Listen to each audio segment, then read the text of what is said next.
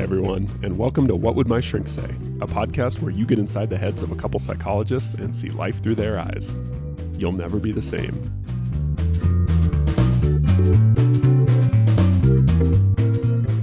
So, uh, Nick, last week we kind of really went over uh, a couple ways to identify values, so that our listeners could could, in order. uh, So, so I'll recap a little bit. We're, we're talking about living assertively, and last week we did our first part on living assertively, which was kind of identifying those values that you'd want to live assertively for.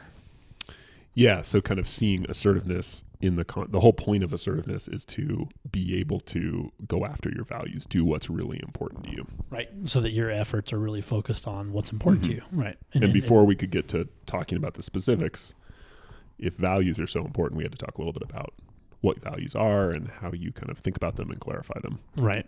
Right. And so um, today we'll talk about once you have that list of values, how do you begin then to start pursuing them assertively? Mm-hmm. Yeah. What's your first thought in that vein? Um, so the the first thing that comes to mind for me is asking for what we want.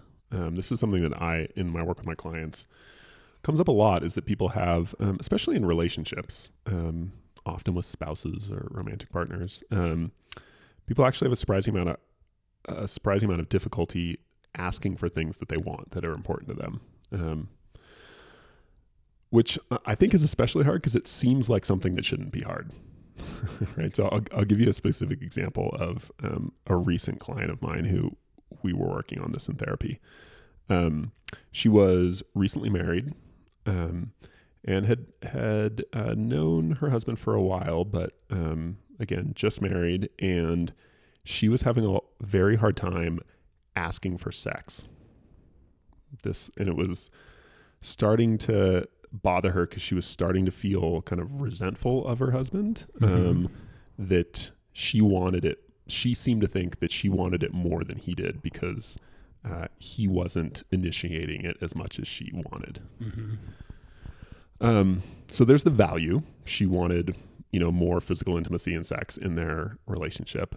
Um, but when it came to actually just asking for it, she had a really hard time. And she, when we first started talking, she wasn't even sure why it was so hard for her. Um, so we really started exploring that, like what what happens when you at when you even consider asking for sex, you know Mm-hmm.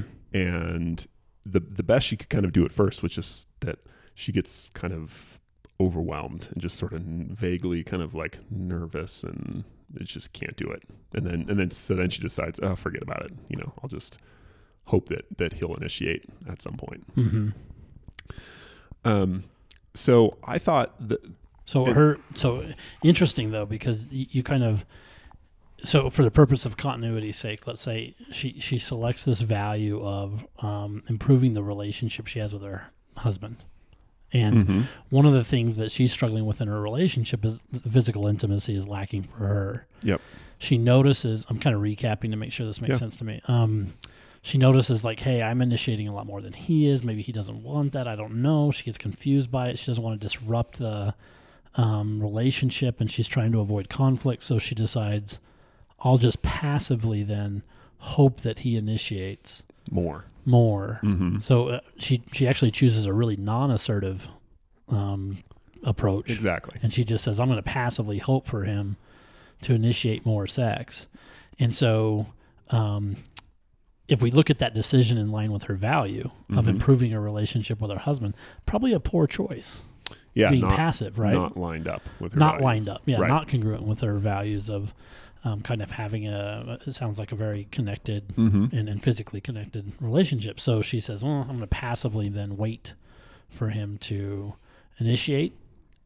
And I think that's Um, where I interrupted you. Yeah, exactly. No, that that's a good that's a good clarification. Um, so I think a lot of people can relate to this on some level. Maybe it's not Sure. sex um, or even relationship based, but kind of having something you want, feeling a natural inclination to to ask for it or or go after it, and then feeling like it's hard for some reason. You know, usually kind of emotionally on some level. Whether it's conflict or it's vulnerability or whether what for whatever reason it's Mhm. awkward or It's it's, hard. hard. or Yeah. yeah, okay. So I think, you know, in general, trying to kind of figure out why it's hard is, is probably important. And that's, you know, I, I do that with my clients. But I, I want to jump right to w- what we did to basically get her out of this. And she did. She was amazingly successful actually at learning how to and eventually getting more comfortable just asking for more sex.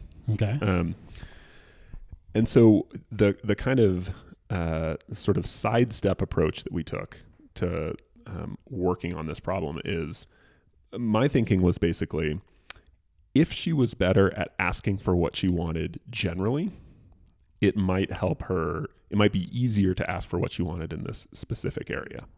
Okay. So we we kind of went through and came up with a list of very very like minor things in the context of her relationship with her husband that she kind of would like didn't care that much about but you know all other things being equal it would be nice. So a few things were like she her husband would often like leave his dishes after dinner on the countertop next to the sink but generally wouldn't like wash the dishes.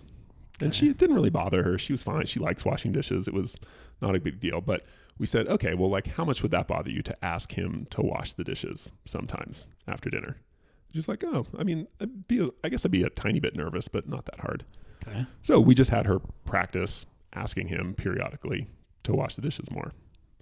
And what she learned was that hey i like i can think about asking for something i want feel a little bit uncomfortable and then ask for it anyway. And you know what? It actually goes okay. So kind of exposing her regularly to the behavior of asking.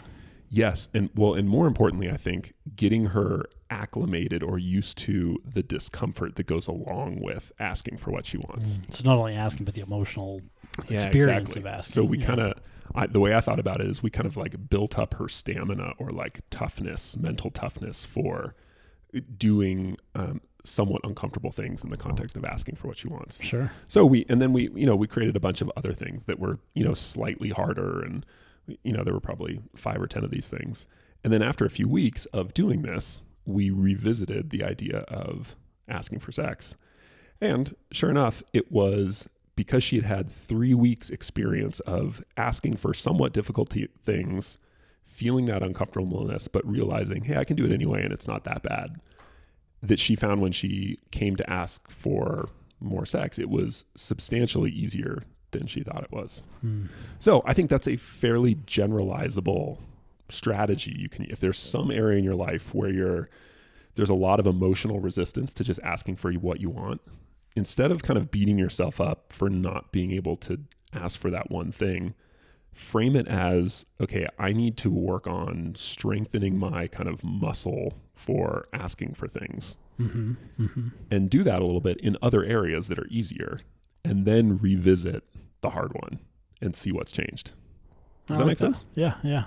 Kind of, kind of building a tolerance, or, or yeah, I like that. Working a, or uh, building a muscle for asking, Yeah, it's sort and of the like emotional experience of asking. yeah, if you went to the gym and you threw 200 pounds on the bench press and you went to lift it and it you just couldn't at all and it crushed your chest, the it would be the solution wouldn't be like, well, I just can't do bench presses. Yeah, never do that. No, right? It would be well, let's try it with less weight for a while. Let's just do the bar for Right. a while. Right. And then once we can do that, let's throw in some more weight and you, you just work your way up. And I think fundamentally, kind of tolerance for uncomfortable feelings doesn't work all that different. Yeah, that that works a lot. I think that's a good approach. That's a really good approach. Um, So that was mine. And specifically, when people have trouble being assertive in the context of asking for something they want from someone else, I think that's Mhm. a common form of um, people having difficulty asking for what they want yeah, and, and approaching things that are important to them. yeah. Well, I, and I like. Um, I mean, she definitely saw. She was experiencing that resentment, frustration, distress um, from not getting the intimacy that she wanted in her Mhm. relationship.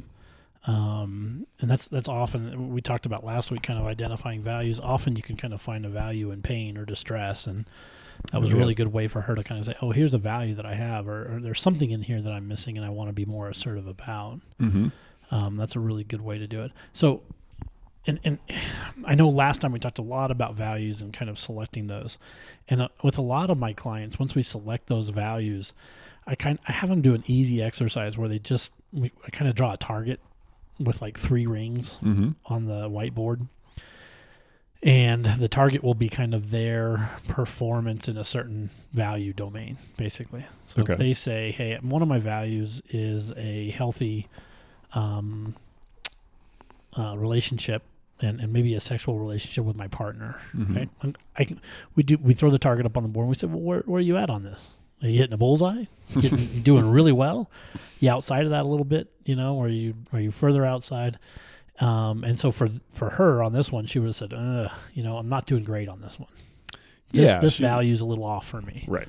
And then you kind of can pursue goals like this one that you you mentioned. Hey, can we start asking for other things to kind of get you ready to ask for Mhm. this value? Yeah. maybe. Um, and so I think that's the the next step. Once you've identified a value and you're ready to be assertive about that value, the question the question you should ask yourself is where am I at in general on this value? Where Mm. where am I? What what makes it difficult maybe for me to to pursue this value a little bit more assertively Mhm. and start addressing those things? That's a good start. Yeah. Really good start.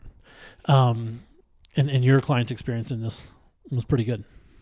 Yeah, it was pretty. So she, you know, with the whiteboard target metaphor, she wasn't like off the board. You know, Right, she was in right. one of those circles. Sure. And maybe it's a little bit different if you're completely off the board with something. Sure. Uh, and we we can talk about that a little bit. But I think when you're when something's kind of um, within reach, but just seems you just can't seem to kind of make it happen. I think that's when that particular strategy can be really helpful to just kind of boost your strength a little bit in other areas, and then come back to that one. Yeah, yeah. I, I, I'm curious. The the reason she couldn't ask right away, avoiding conflict, whatever that was, Yeah. was that issue also present in other areas of her life, Um, or was it kind of specific to this issue with her spouse? I, you know, we so we went back and talked about that afterwards, and and in this case, it, it wasn't actually some bigger issue or Uh-huh. like baggage she had. It was just that she um she didn't anticipate that thing like her sex life would change when they got married, and so she was kind of confronted with this new. surprise. She just assumed Yeah. she'd be like.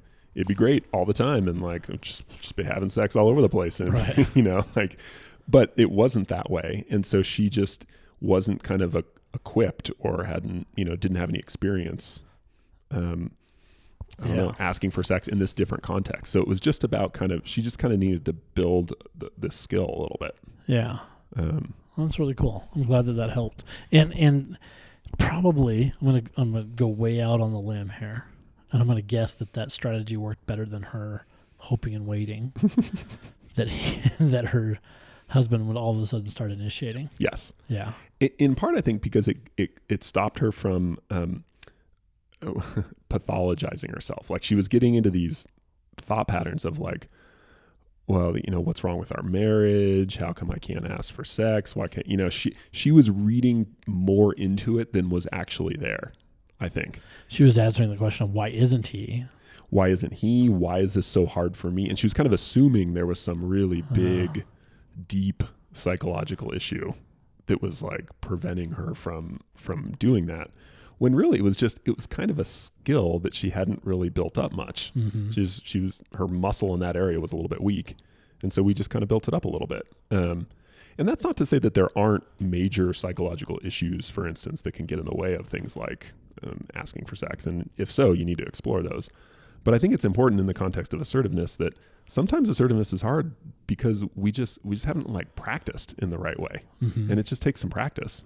Um, it's not just going to happen or you're not just going to have some you know kind of out of thin air insight that's going to make everything better like sometimes it's just slowly building your way up Right, right. Well, and, and you mentioned something important too, which is her initial kind of frustration or resentment um, was building, Mm-hmm. right? Uh, and that's a really common thing that happens inside relationships where your needs aren't getting met. yeah Um, that resentment and anger, and so that's a really good. If you start feeling that, that's probably a really good time to hit the pause button and say, "What's going Yeah. on in here that I'm getting angry?" Right. And you know, one thing that she said specifically that was helpful was that instead of looking at this problem as, well, there's something wrong with my husband that he doesn't initiate as much, or there's something wrong with me that this is such a struggle, instead of internalizing it to one of one of them, we kind of reframed it as like it's this skill that just needs to be kind of built up. Mm-hmm. And I think that really helps because it, it alleviates all that pressure and kind of guilt and like all that stuff from assuming it's some sort of deep internal problem. It makes it more about like this external no, like we just gotta practice. We just Yeah. gotta it's a skill I need to build up a little bit more. How common do you think that is? A I- I see a lot of clients attribute um, struggle to deep psychological issues Mhm. that they just need to uncover and figure out, um, or uh, they attribute struggle to outside forces, people, whatever it is. Mhm. Um, and rarely do they seem to think, I just have a skills deficit in some Mhm. area, right? Yeah. I'm just not good at X. Um, how often does that happen for you? constantly. Really? Yeah. Oh yeah. I mean, I think I think we're kind of ra- weirdly, even in kind of modern society, I think we still sort of tend to think about the mind as this like kind of quasi mysterious, mystical thing that is, even if it's not necessarily magical or spiritual, it's kind of very esoteric and unknown and like it's kind of out of your control and very mysterious and right. um, and I think a, b- a big part of the way both of us operate, I think if I can speak for you, is to you can learn to think about the mind in much more kind of mechanical terms. And there's some pretty straightforward things you can do that actually resolve a lot of these issues that maybe we, our tendency is to think of them as the result of these big, deep, you know, underlying Yeah. psychological. Not and not that those things aren't don't happen, but I think if you got why not start with the why not stop start with the simpler, easier solution. Try that. And if that really doesn't work, you know, then go see if it's because your mommy didn't love you. well, or or it's uh it's just more functional to start there. I think so. It, um, I'm going to say a lot of things here, and I, I've already poked holes in several other things I'm about to say. So I'll, I'll try to I'll try to circle back and clean it up as best I can. But when you start with a basic assumption that a problem is due to external forces, other people, whatever it is, and not not within your control at all, you, you, you're starting from a place of helplessness. you you've painted yourself into a corner because the situation is beyond your control already. It's due to other factors, and it might there might there might be some impact there. I, I'm not I'm not trying to say everything's within your control and you control everything. I'm not trying to say Right. that, but I am saying when you when you start and you frame a problem with this problem is due because my husband will not initiate sex, Mm-hmm. right? Or, or there's something wrong with me. Or- yeah, or there's just Like- something wrong with me and Yeah. whatever. Both of which are outside of your control. And then when you go to your list of, well, what can I do about that? It's like, very nothing.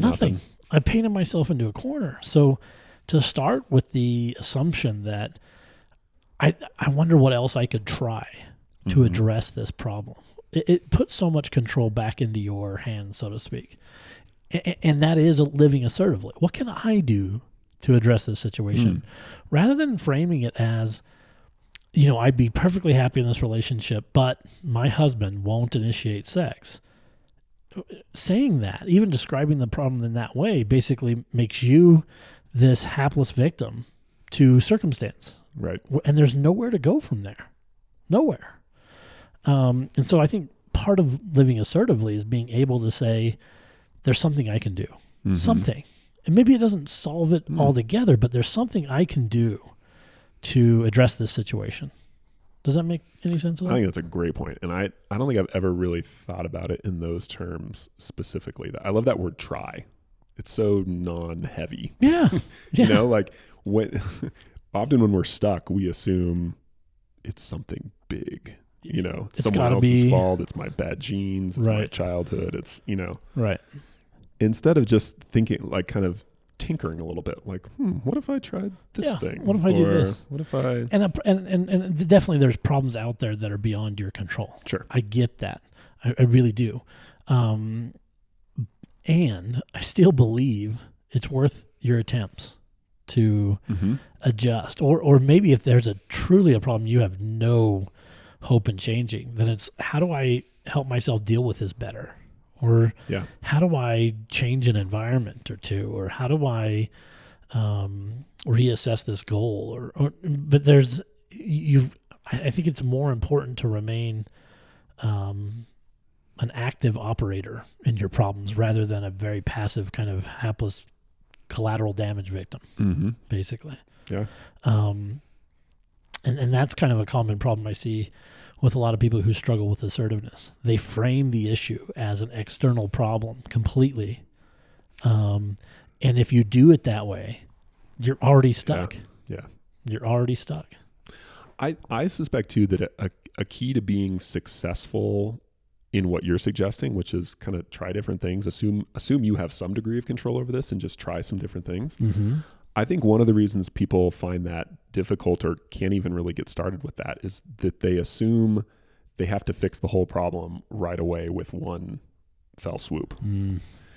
And I think the the better th- you know, so if if you want to fix your sex life, don't think about it in terms of fixing your sex life, Right. right? Think about it as well, can I increase intimacy a little bit more? Like, can I, when I'm watching Netflix with my spouse, can I sit next to them and set, like, literally next to them instead of on the other side of the couch? Because that's just the habit we've fallen into, right? Yeah. And then what would happen if I just tinkered a little bit and like change this one little thing? Might that move me a little bit closer towards this bigger thing or give me more confidence that I can actually do something? So breaking things down into smaller pieces is just almost always a good idea. yeah, I, I have a client who has a value of continuing education. She, this person wants Okay. to learn kind of constantly. mm-hmm. It's a great thing, great yeah, goal. Totally. Um, they they're looking at several programs for for a goal that they have along that line, right? And there's certain programs that require a certain amount of time, financial investment, all of those things. Um, but she's able to kind of suss out what's the important part of this value to me, right? What am I really after here? Um, and then as she pursued one, it kind of looked like, ah, that's not the right option for me, right? It just really, really wasn't, right? So she reassesses and she says, hey, this other Mhm. option actually looks better for me, right? But imagine if she would have gotten that one program and then just said, well, there's nothing I can do about this. You know, this is it. I signed up. I'm I, I can't do anything Yeah. about this. I mean, she's tied into the, then you've got to like go through this entire program. And instead, she's like, well, what what what can I change? You know, so she goes to the office of the program, and they're like, hey, you can bail out and get X amount of your money out before. Yeah. And she's like, oh, okay. So taking it upon herself to say, well, I need to investigate and see what I can do here, Mhm. right? I may not be able to do what I exactly want to do or get everything that I want. But she's like, what can I what can I do? And she finds out like, oh, if you if you check out of the program at this time you get X percent of your money back. Mhm. And she's like, "Oh, well that that's better than, you know, I mean, just her being willing to say what can I do really opens doors instead of just saying, well, this is it. I I'm I'm screwed. Mhm. Program, you know. Yeah, to, to kind of really poke around at what can I do. Oftentimes you can find things that make your life a lot better as well. Yeah. How would you, what if someone said, like, yeah, that's a great idea, but like, I just, you know, that's just so hard for me. And like, I just, I always just assume the worst and that like, I, I'm, I, it's basically outside of my control. And how do you, how would you encourage, how would you help someone get to that point of getting better at trying different things? Um, well, I mean, there there would be a lot of discussion around that thought process, um, basically. But I'd really want to kind of draw out that that that line of thought is probably what led them to me in the first place.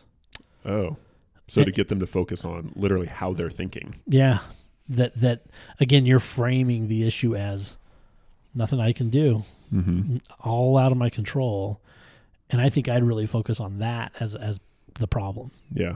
Basically. So maybe one of the reasons you believe that or you feel like that is because that's constantly what you're telling yourself in your head. Yeah, and and let's see if that's actually. I might have them test that. Mm-hmm. You know, behaviorally. Is that is that you know a workable philosophy? You've you've experimented with that. You have data with that. Um, but yeah, that that thought process alone would would hamstring you before you even started any project. Mm-hmm. I would think. Yeah. Yeah. So I'd probably start there. Okay. What would you do? Yeah, no, I think that's a great one. Some sort of, um, if you think kind of those negative thought patterns are getting in the way of, tr- you know, being, having more of a sense of agency, willingness, being able to experiment and try different things, then yeah, I would want to flesh that out. Like, st- I might have people start um, maybe journal a little bit, like when you feel stuck, like literally just get your thoughts and feelings out of your head and onto paper so you can see them. Right. I think that often kind of makes you more aware of how thoughts or feelings can be getting in the way. Um, so that can be one. Um, I mean, that's obviously what happens in therapy a lot. You know, Yeah. that, that's a really good function of therapy is to get a kind of trained professional to help clarify for you what's going on internally that might be getting in your way. or or illuminate that because I think Mhm. a lot of clients. uh, I do a lot of thought records with clients, and a lot of clients will come back with their first thought record, and they're shocked at how negative their Mhm. thoughts are constantly. You know, Yeah. and they're like, "Man, I was pulling out this sheet of paper every two seconds of my day. You know, I'm constantly telling myself these really negative Mm-hmm. things all the time, Yeah. um, and and it definitely is going to impact your behavior." Yeah, because those thoughts affect what we tend to believe and how we feel, which then is going to have a huge impact on our you know, Right. behavior and motivation and all that kind of stuff. Yeah.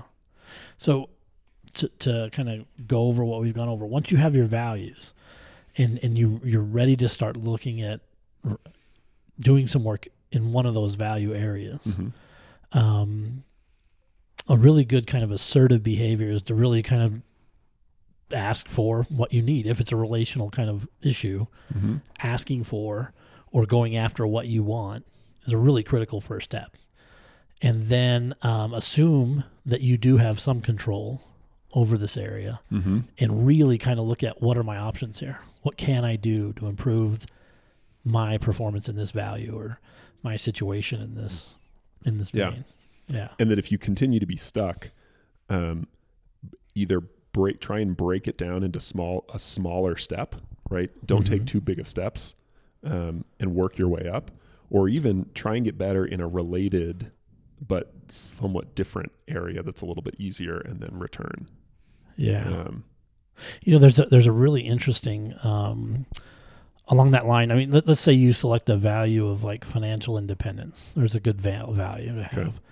and let's say you've got a lot of debt um, and you're really struggling, and you're frustrated because right away you look at that value and you're like, I'm way off target.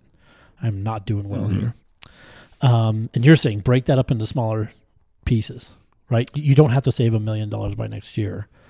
What you do want to do though is probably t- chunk that up into smaller things and say, what can I do now? Mhm. Right? What can I start a little savings program? Can I start a little whatever that is? Chunk it up. You're Mhm. saying into smaller parts.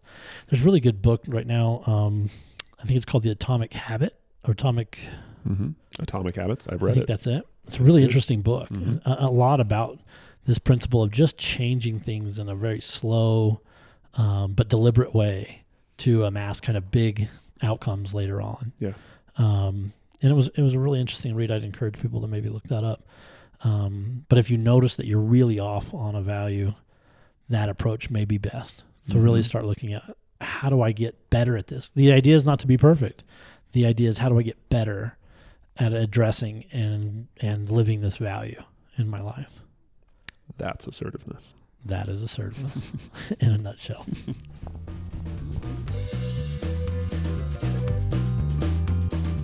Hey everyone, Nick and I really appreciate you listening to the podcast.